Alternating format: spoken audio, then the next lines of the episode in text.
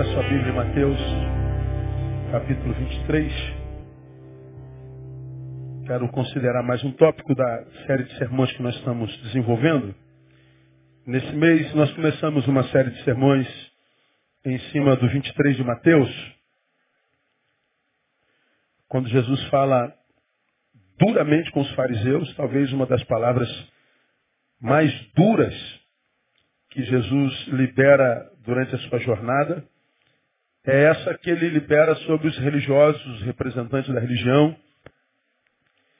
E nós começamos a conversar sobre isso, trazendo para o nosso cotidiano. Começamos a falar sobre sepulcros aos olhos de Jesus. Jesus os chama de sepulcro caiados. Nós tomamos por base um versículo 27, que diz assim: Ai de vós, escribas e fariseus, hipócritas, porque sois semelhantes aos sepulcros caiados, que por fora realmente parecem formosos, mas por dentro estão cheios de ossos e de toda a imundícia. Então nós tomamos essa, essa palavra de, de Jesus aos fariseus, dita publicamente, aos homens que eram representantes da religião, aos homens que eram representante, aspas, de Deus, pelo menos aos olhos do povo, os homens que eram os arquétipos simbólicos da santidade, os homens que eram chamados de representantes de Deus até então, aparece Jesus publicamente e diz hipócritas. Isso dá um rebuliço danado. Jesus diz, porque vocês são semelhantes aos sepulcros caiados. Por fora, realmente, ele está dizendo, é uma realidade. Quem olha vocês de fora para dentro não tem como pensar outra coisa, senão que vocês sejam mesmos de Deus, que vocês sejam símbolos de santidade, que vocês sejam referenciais de, de humanidade, que vocês sejam isso tudo que parecem ser. Realmente, por fora, parabéns, vocês estão ah, de nota, com nota 10. Mas, Deus não vê como vê o homem, ele olha por dentro. Por dentro, eu sei que vocês estão cheios de toda a imundícia. Vocês são semelhantes a sepulcros caiados. Nós mostramos alguns sepulcros e o maior deles é o Taj Mahal, está lá na Índia. Você tem ideia? O Taj Mahal levou 21 anos para ficar pronto. Ele tem 176 mil metros quadrados. Ele é uma das sete maravilhas do mundo. E o que é o Taj Mahal? É um sepulcro. Né? O imperador fez para sua amada. Está lá. É uma das sete maravilhas do mundo. O mundo inteiro vai visitar o Taj Mahal. Mas a interioridade dele é semelhante ao que há dentro de todo túmulo. Mostrei um monte de túmulos. E nós começamos a, a, a, a fazer uma, uma análise sobre quem são as pessoas para as quais Jesus olha e diz, você é um túmulo, você é um sepulcro caiado, você é um hipócrita. Aí nós já aprendemos que o túmulo, o sepulcro caiado aos olhos de Jesus, primeiro é aquele que tem desequilíbrio entre austeridade e flexibilidade. Nós lemos o versículo 4, né? Você se lembra bem disso. Atam fardos pesados e difíceis de suportar, os põe aos ombros dos homens, mas eles mesmos nem com o dedo querem movê-los. Não é? Fardo pesado para o outro, fardo leve para mim. Faça o que eu mando, mas não faça o que eu faço. Então Jesus está dizendo que é austeridade e severidade para o outro, flexibilidade e maleabilidade para si mesmo. O perigo é ser reprovado por Deus. Então a gente que tem aquela desconexão existencial entre o que parece ser e o que se faz. Citamos a igreja de Sardes. Tem fama de que vives, mas estás morta. Jesus está dizendo, quando você parece ser uma coisa e é outra, quando eu volto para você, eu não volto para você, eu volto contra você. A igreja de Sardes, Jesus disse, virei contra ti, sobre ti, como ladrão. Falamos que a palavra ladrão no Apocalipse é a mesma palavra de João 10.10. 10. O de João 10.10 10 diz Jesus vem matar, roubar e destruir. Jesus está dizendo que quando a igreja, o, o, o seu discípulo, parece ser uma coisa, mas é outra, ele está dizendo que o teu ladrão será eu. Eu é quem vai matar, roubar e destruir você. Dizendo, portanto, que há mais esperança para quem é um ateu convicto, para quem é inimigo da fé, do que para alguém que diz ter fé, mas vive como que se fé não tivesse. É como ele disse para outra igreja, né? É melhor ser quente, é melhor ser frio. O que ele não suporta são os mornos. Que tipo de crente você é? Bom, só Deus sabe e você, né? Desequilíbrio entre austeridade e flexibilidade. Segundo, nós aprendemos no domingo passado. Desequilíbrio com relação à sua motivação. Versículo 5. Todas as suas obras fazem a fim de serem vistas pelos homens. Ninguém pode falar que aquele falso crente não trabalha, ele trabalha. Mas as obras deles têm motivação equivocada. Nós mostramos simbolicamente no sermão do domingo passado como isso acontece. Eu posso ter água, estamos num, tempo de muito calor, e a água que eu precisava para hoje eu já bebi, me sobrou água. E sei que tem um monte de gente com sede do meu lado. Então, solidariamente, eu dou água para alguém. E dei por solidariedade, por amor. Mas quando eu dei, eu percebi que alguém lá sentado viu-me dando água e disse, puxa, como pastor nem é uma benção, que cara solidário, que cara bondoso. E eu gostei do que ouvi. E aí, tem um pouquinho mais de água, vou dar para um terceiro. Só que eu vou dar para o terceiro olhando para ver se tem alguém me vendo dar água. E aí, porque eu vi que tem alguém me vendo dar água, eu dou água. Bom, o que eu fiz a esse é o mesmo que eu fiz àquele. Só que aquele eu fiz por amor, a esse eu fiz por vanglória. Aquele Deus abençoou e a este não mais. Embora o fruto seja o mesmo, a motivação foi completamente diferente. Portanto, eu posso ser totalmente reprovado por Deus fazendo o que Ele manda. Eu posso ser o crente mais ativo da igreja, mais trabalhador, mais funcional e ainda assim ser reprovado por Ele. Porque o que conta para Deus é a motivação com a qual eu sirvo e não o serviço prestado. O serviço prestado é importante para quem recebeu o serviço, mas para Deus, qual a motivação? O sepulcro aos olhos de Jesus, ele só faz esperando ser reconhecido. Aplauso, honra, tapinha nas costas, promoção. Mas aquele que é discípulo, ele faz independente se os homens vão ver ou não, ele quer alegrar o coração do Pai. Nessa manhã, nesses 25 minutos antes da gente celebrar a ceia, uma nova característica do sepulcro aos olhos de Jesus. Desequilíbrio com relação à missão. Domingo passado nós falamos desequilíbrio com relação à motivação. E hoje, desequilíbrio com relação à missão. Versículos 6 e 7. Ele diz que sepulcro caiado, o fariseu, gostam do primeiro lugar nos banquetes, das primeiras cadeiras nas sinagogas, das saudações na praça e de serem chamados pelos homens Rabi. Então, quem são os sepulcros? Ó, esse pessoal que está sentado aqui no primeiro banco é tudo sepulcro, tá vendo assim? Pode tirar uma foto deles aqui, irmão. Brincadeira, brincadeira. Isso é lá na sinagoga. Os sepulcros, eles olham um, um, um, um público desse aqui, caramba, mil e tantas pessoas. Ele vai dar um jeito de entrar pela porta central, de repente atrasado cinco minutinhos, já começou, mas ele vem andando bem devagarinho pelo corredor inteirinho, procurando o primeiro lugar.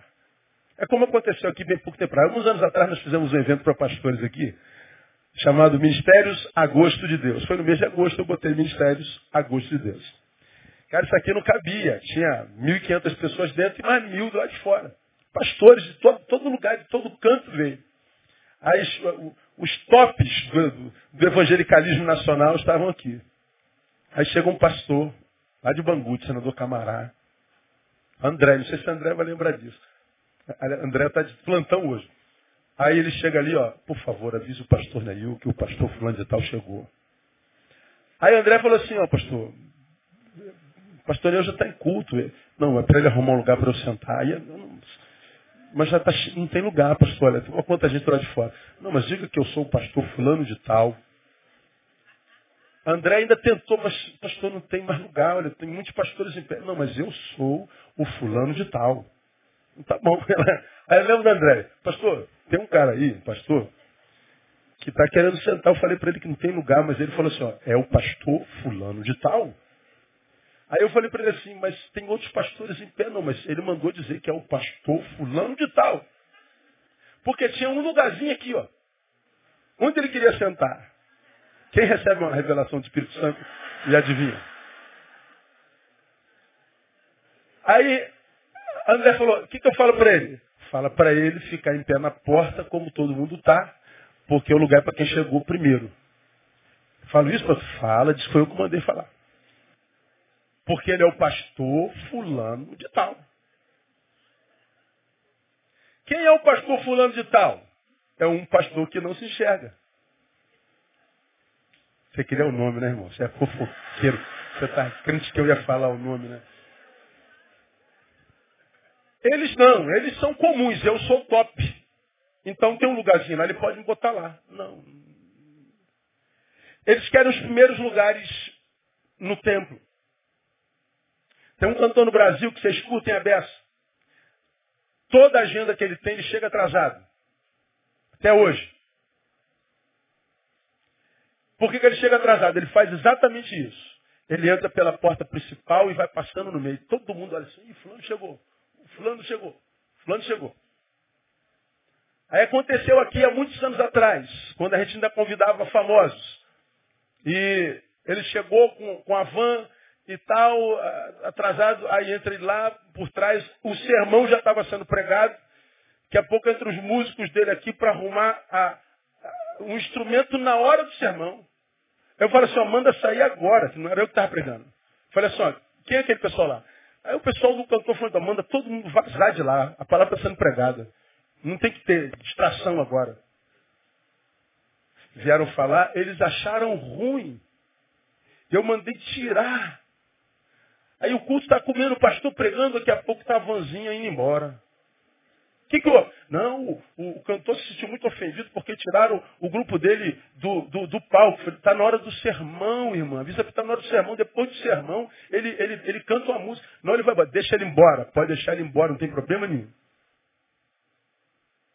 Como eu falei, deixa ele embora, aí ele voltou. Até hoje é assim. Nunca chega na hora. Essa necessidade de ser visto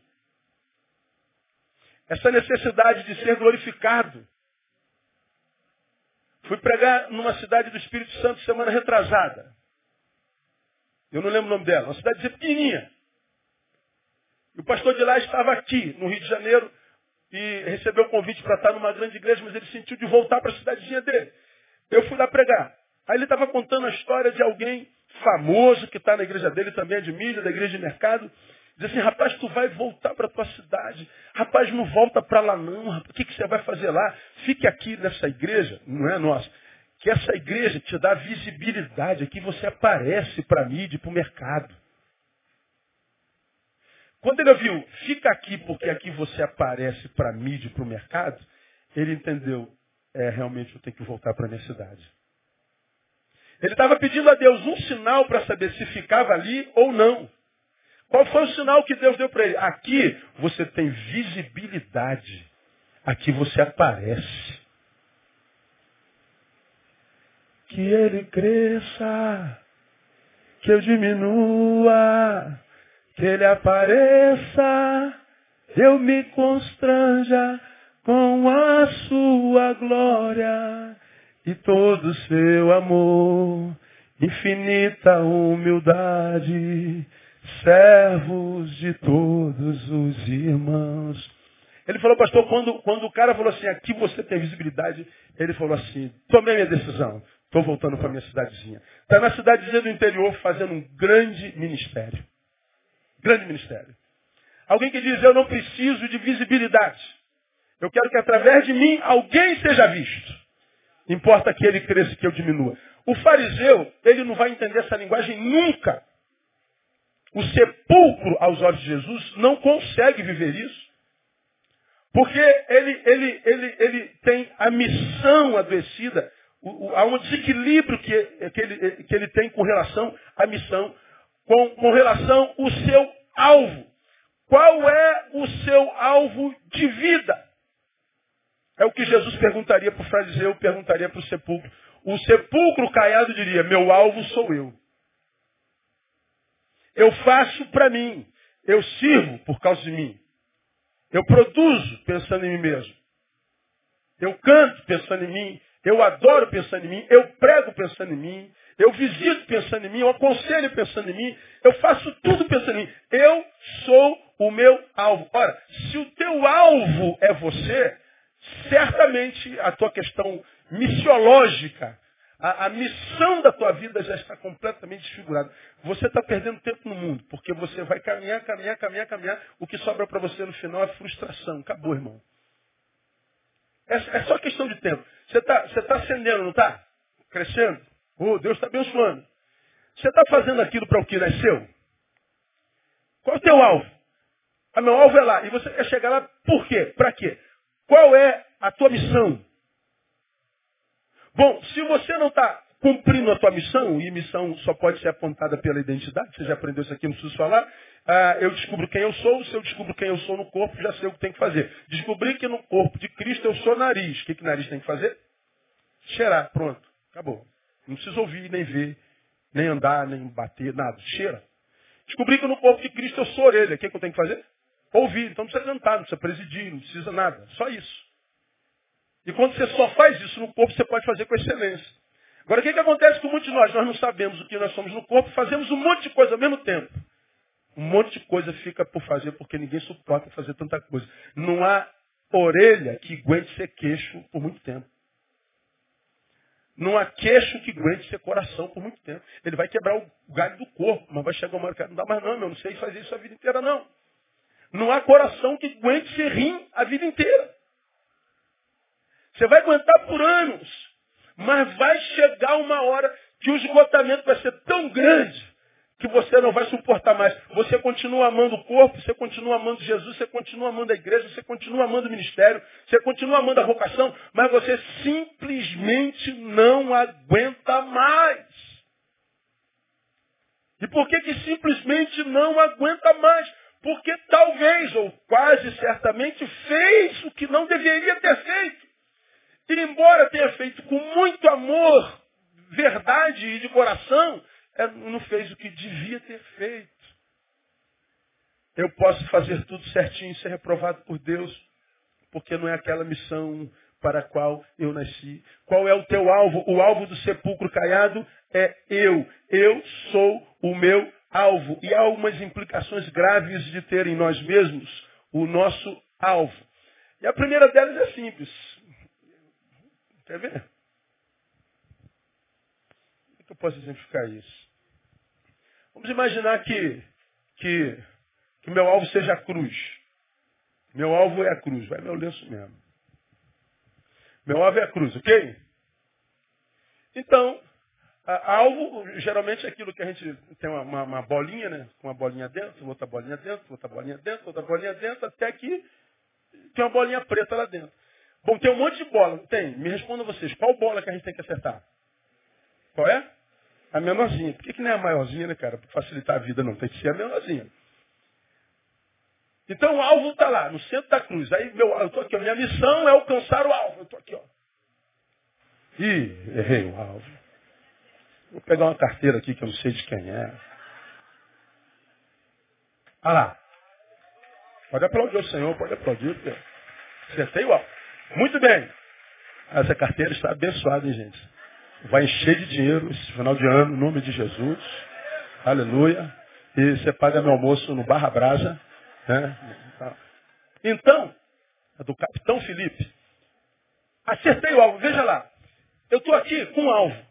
Eu tenho que fazer. Qual, o que, que eu tenho que fazer? Acertar o alvo. Agora pense. Eu sou meu alvo. Como é que eu me acerto? Eu vou jogar o que aonde?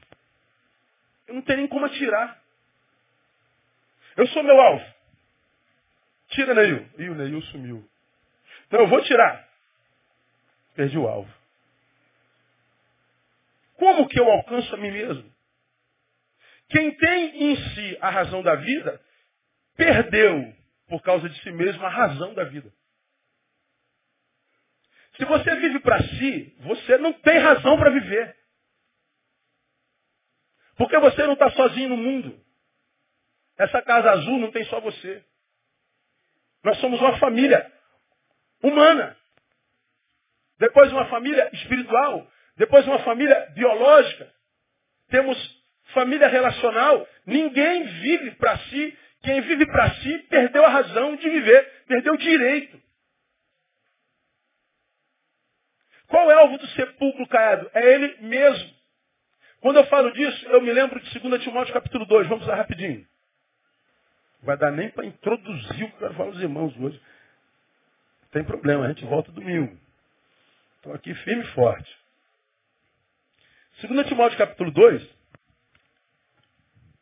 Tem um texto que você vai se lembrar, você que vem às quartas-feiras, onde Paulo escreve para Timóteo, lá no capítulo 2, versículo 4, que diz assim: Nenhum soldado em serviço se embaraça com negócios dessa vida, a fim de agradar aquele que o alistou para a guerra. Paulo está dizendo, nenhum soldado em serviço se embaraça com os negócios dessa vida. Por quê? Porque ele quer agradar aquele que o alistou para a guerra. De que, que ele está falando? Timóteo, você é um soldado de Cristo. Qual é a tua missão? Agradar aquele que te alistou para o seu exército. Como é que eu faço isso? Eu não me embaraço com as coisas dessa vida. O que, que Paulo está dizendo? Não perca o foco, Timóteo. Não perca o alvo. Timóteo, você tem uma missão. Você foi alistado. Você foi vocacionado. Você foi redimido, lavado. Você foi treinado.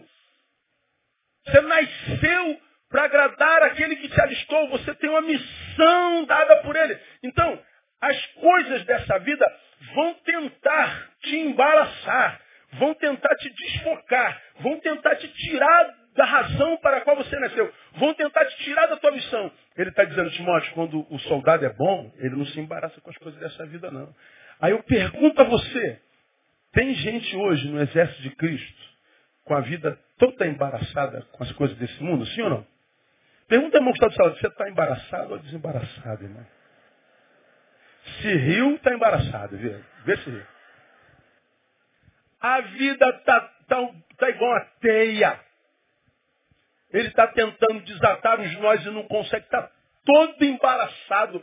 O soldado nele, o de Cristo, já não existe mais.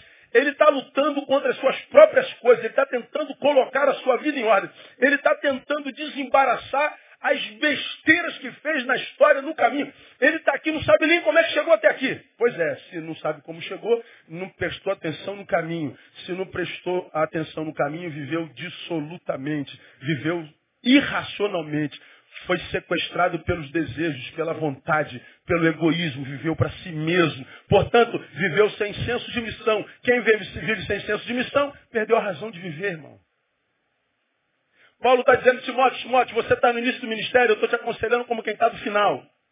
Não se embarace com as coisas dessa vida. É muito fácil perder o foco. É muito fácil perder o alvo de vista. É muito fácil desfocar. A palavra aqui é desfocar. É muito simples da gente entender o desfocar.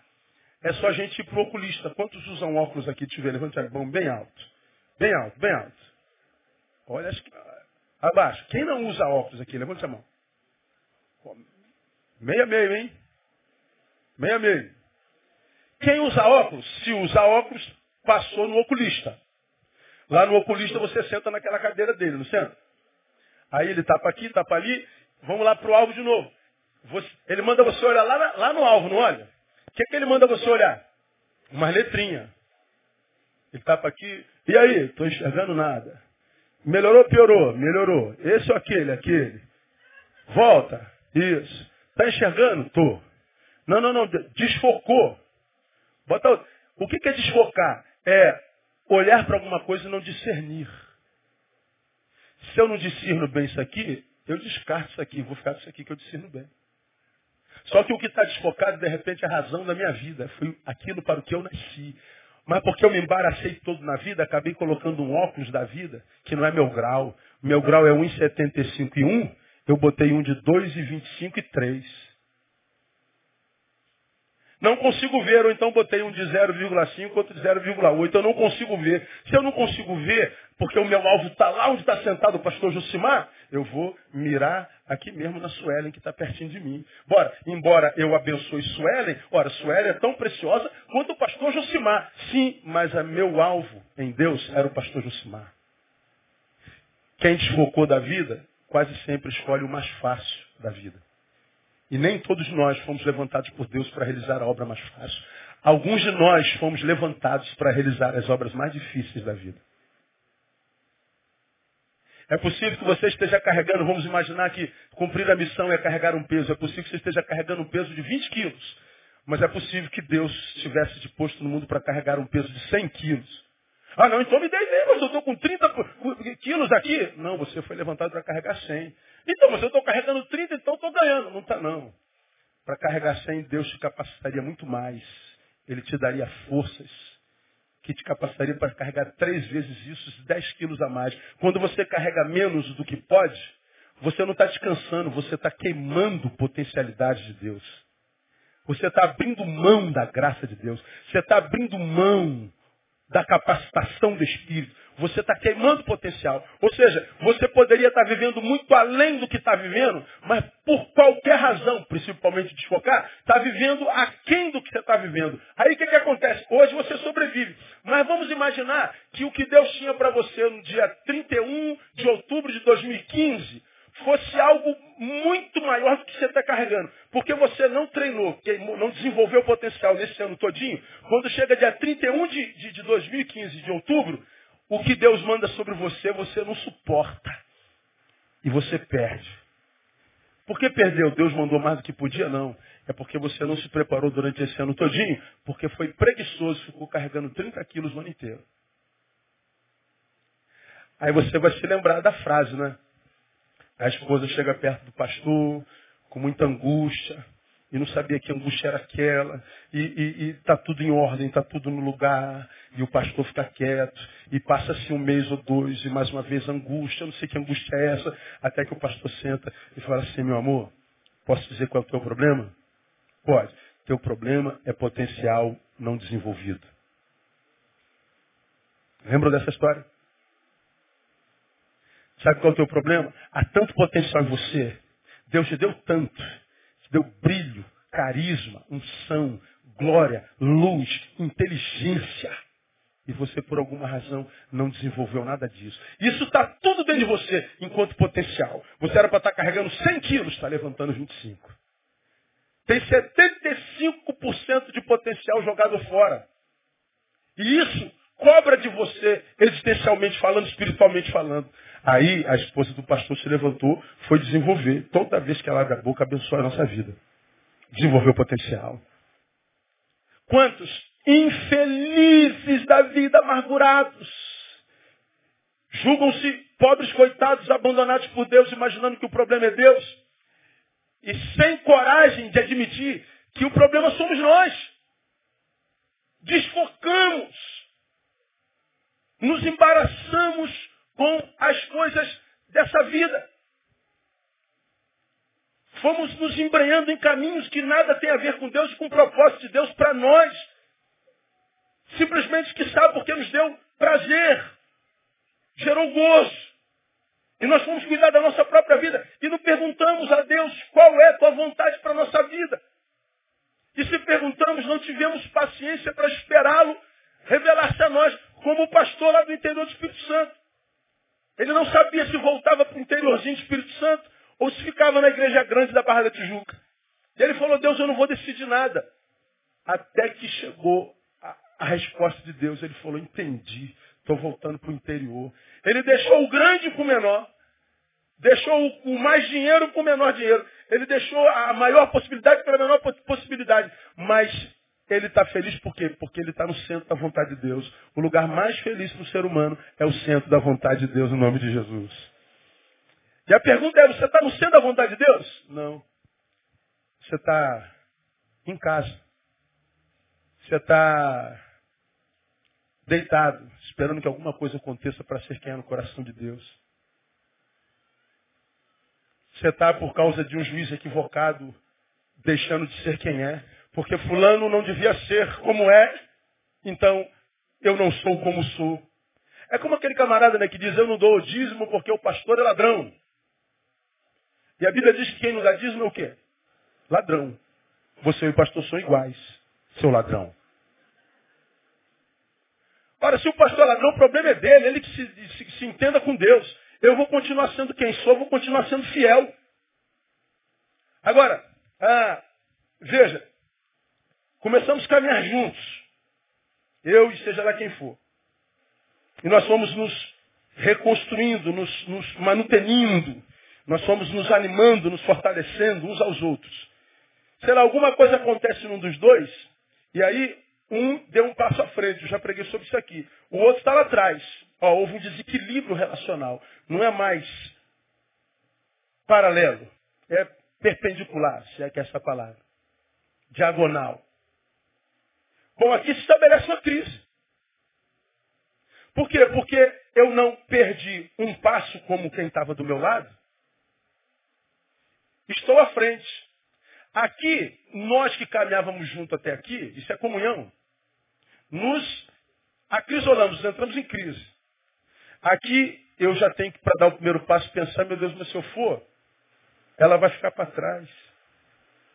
Dou ou não dou? Não vou diminuir o passo, ó. Já está começando a se embaraçar. Ah, não vou esperar mais um pouquinho. Dois passos deixaram de ser dados. E esse aqui paralisou reclamando da vida, não sei de quê. E você já podia estar três passos, ela está lá. Se por acaso você dá os três passos depois, dá passo com remorso porque alguém que se ama ficou para trás. Você está no centro da vontade de Deus mais triste. Preciso que você volte. Por amor. Mas a despeito de ter voltado por amor, você ainda assim deixou de queimar etapas nossa vida vai embaraçando. Você ama, ficou paralisado, mas ele foi embora ou ela foi embora. E você está aqui magoada porque ela foi embora e te abandonou. Mas você não sabe que está atrapalhando a vida dele agora. Por causa de leituras equivocadas a respeito da vida. E aí a gente perde a comunhão, talvez não geográfica, mas perdemos o equilíbrio espiritual já não nos alimentamos da mesma fonte. Bom, isso acontece muito com casal. Eu poderia apontar uns 10 de vocês aqui, ó, casais, que estão vivendo exatamente isso nesse exato momento. Começaram juntos, Deus curou, Deus restaurou, Deus apresentou um ao outro. E agora, vocês continuam com comunhão geográfica, têm o mesmo nome, têm a mesma paixão, mas espiritualmente já não tem mais o mesmo apetite. Bom, hoje já não é mais problema. Ainda não é problema. Mas vai chegar lá na frente que um vai estar muito mais alimentado que o outro. Porque eu estou treinado para levantar 100 quilos. Se eu voltar para levantar 30 contigo, bom, vou levantar com facilidade e vou estar cumprindo a missão, mas vou ter a sensação de potencial não desenvolvido. Está complicado ou dá para entender? Dá, não dá. Só que isso tudo acontece, a gente não faz essa leitura. A gente não percebe isso. Então eu continuo amando você, minha esposa, meu marido, eu continuo amando você da mesma forma, mas espiritualmente nós nos desequilibramos. O que dá prazer a ele, a ela, é o que dá tristeza a ele, a ela. Nós nos desequilibramos. Bom, durante um tempo a gente suporta isso, mas vai chegar uma hora, um ano, dois, três anos, que a gente não vai conseguir mais. Isso vai ser um problema grave. E por quê? Porque alguém se apegou, resolveu viver para si resolveu desconsiderar o alvo.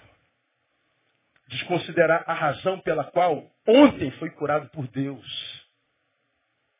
Resolveu desconsiderar o que Deus fez ontem, a restauração da vocação.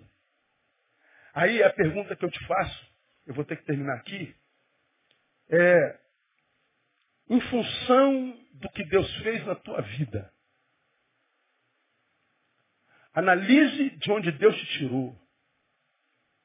Analise a, a, dimensão da cura que Ele estabeleceu sobre a sua vida. Hoje, você produz para Ele na proporção devida? Ou você está muito aquém do que você pode fazer para Ele? E se você está muito aquém do que pode fazer para ele, está aquém por quê? Porque está fazendo para ele de outra forma, de outro jeito? Ou porque você se acomodou e está vivendo para si mesmo? Está se preservando, se guardando, se, se, se o quê? Então, hoje parece que é problema nenhum. Mas a longo prazo, isso vai se tornando um peso para a nossa vida. Um peso para a nossa vida. Um peso para a nossa vida. Daqui a pouco nós estamos dois estranhos. Então, deixe-me contar para os irmãos. A gente que lida com gente, não tem jeito, nós temos que nos encontrar o tempo inteiro. É, isso é inevitável. É, faz parte da missão. Agora, há encontros e encontros. Há encontros construtivos e há encontros destrutivos. Você já aprendeu em lugar não muito longe daqui que nós somos o resultado dos nossos encontros.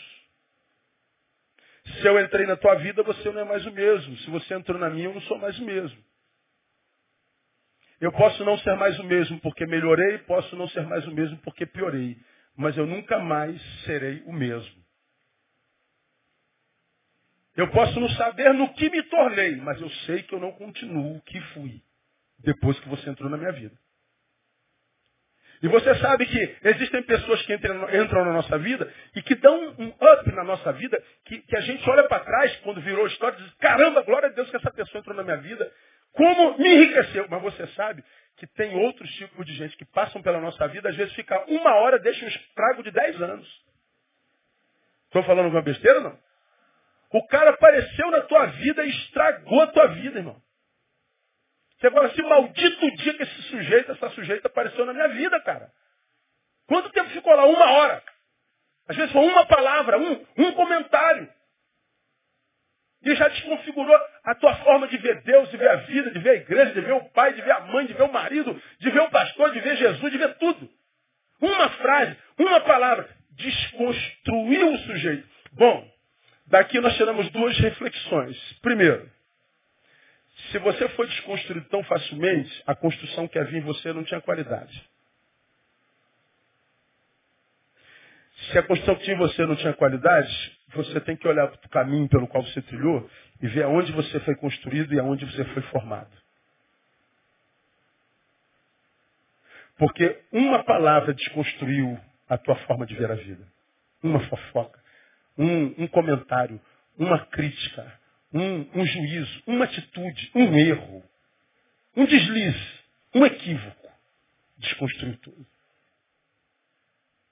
Então a tua formação foi fraca. Se foi fraca, analisando o lugar onde eu fui formado, eu tenho que repensar se eu continuo nesse caminho ou não. E se continuo com quem que eu continuo sentando. Porque senão você está fazendo a manutenção do que você é. Ou seja, um alguém mal formado que vai passar por desconstruções, interrupções a cada diversidade da vida. E não é isso que Deus tem para nós. A fé que Deus gera em nós, acabei de citar Joel e Edna. A gente está no caminho, criando nossos filhos e tudo certinho. Daqui a pouco a vida arranca algo de nós tão precioso que a gente diz assim, acabou tudo. Não, não acabou tudo não, a vida segue. Eu sigo muito mais pobre mas eu continuo capacitado para seguir porque o Senhor é comigo e é sobre mim. O seu espírito é espírito para me ajudar nas adversidades. Se é para ele, aplauda forte. Então nós vemos pessoas que vão passando pela vida, que perdem coisas preciosas. E pum, é, é como um nocaute. Mas ele levanta e segue com, com luta, com dificuldade, mas segue. Outros, a vida tira um, cabelo. Puf. Morreu. Desconstruiu tudo. É por isso que a Bíblia, terminei. A Bíblia fala sobre perseverança. Aquele que perseverar até o fim, esse será salvo. Por que, que Jesus fala que aquele que persevera até o fim? Porque ele sabe do poder que as circunstâncias têm de nos deformar, nos desconstruir. E como é que nós somos desconstruídos? É a questão do alvo, a questão da missão. Nós nos embaraçamos com as coisas dessa vida. Perdemos o foco da razão da nossa vida, da nossa existência. Passamos a focar em nós mesmos, não temos mais para onde atirar, nós não temos para onde mirar, nós não temos mais para onde apontar. Se eu sou a razão da minha vida, eu perdi rumo. Portanto, qualquer lugar é lugar, e em qualquer lugar eu serei infeliz.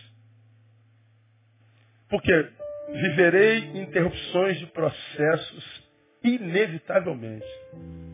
Aí você começa uma relação tão linda, um casamento tão lindo, uma relação com a igreja tão linda, ministerial tão linda. Aí vai um, dois, três, quatro, cinco, sete, dez anos. Daqui a pouco acaba tudo. Puf. O que fica é o trauma e a sequela, meu Deus, será que eu não vou ser feliz nunca? Será que eu nasci para ser capacho, tapete? Aí aparece de novo um príncipe, uma princesa, um ministerião e um negoção grandão, bonitão. Ah, agora vai. Começa a mesma coisa. Um ano, dois anos, três anos, cinco, cinco, sete anos. Quando dá sete anos, puf, vai tudo por água abaixo. Meu Deus, de novo, fracassei de novo. É outro casamento, é outro ministério, é outra relação, é outra amiga, é outra amiga, é outro. Até quando, cara? Quem aguenta isso? Você não consegue parar no emprego, parar na igreja, parar no casamento, parar com amigo, parar com amiga. Meu Deus do céu, quando é que você vai enxergar, meu camarada? Quando é que a gente vai se enxergar? Ninguém consegue ser o que não é a vida inteira. Vai ter que interromper. Não há jeito, eu tenho que achar o meu alvo, a minha missão.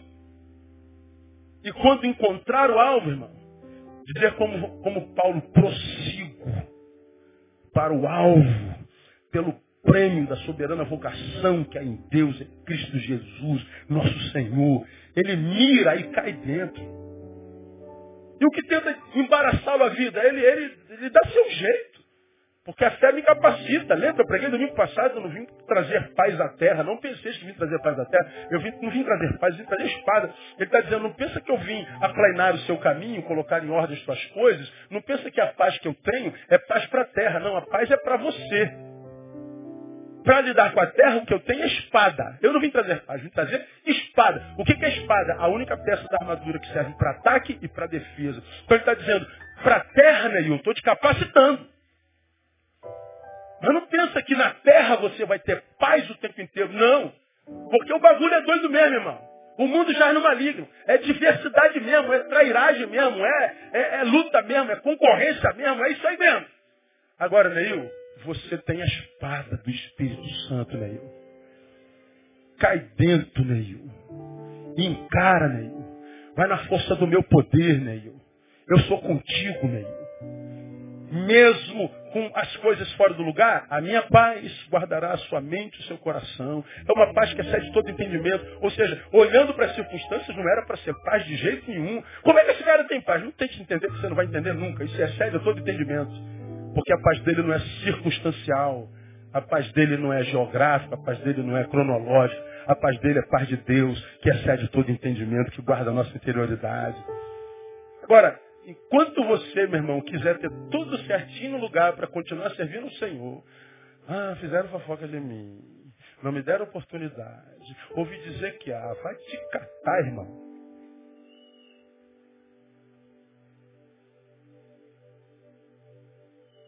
Até quando? Aí nós temos que ver ovelhas preciosas, gente com 40 anos, 50 anos de idade, sendo interrompido, interrompido, interrompido, interrompido. Aí fala, meu Deus, olha Deus que você serve. Pelo amor de Deus, abraça a tua identidade no Senhor, descobre quem você é nele. Descobriu quem é nele, o teu alvo está direcionado. Então aponta teu alvo. A quem você quer servir? A Deus ou a você mesmo? A Deus. Então, meu irmão, siga em frente. Porque se não for assim, Deus te trata como sepulcro. Sepulcro é habitação da morte. Não espere vida de Deus. Não espere a bênção da permanência. A paz que excede todo entendimento. Porque você se tornou no lugar da morte. Sepulcros caiados é o tema dessa série de sermões. quando a morte nos habita. Se a morte nos habita, a vida vai florescer um pouquinho, depois interrompe. Deus não te chamou para isso não. Deus te chamou para reinar em vida. Ele veio para que você tivesse vida e vida com abundância. Não é coisas na vida em abundância. É vida em abundância a despeito das coisas. É vida que transcende posses. Vida. Eu vim para que você tenha vida. Então, vida, para mim e para você, não é um favor que a vida nos faz. É um direito nosso em Cristo Jesus. Mas a vida é para habitação de vida. Se eu sou sepulcro, então não há lugar para vida em mim. Deus te abençoe e que dê a graça de crescer e entender isso.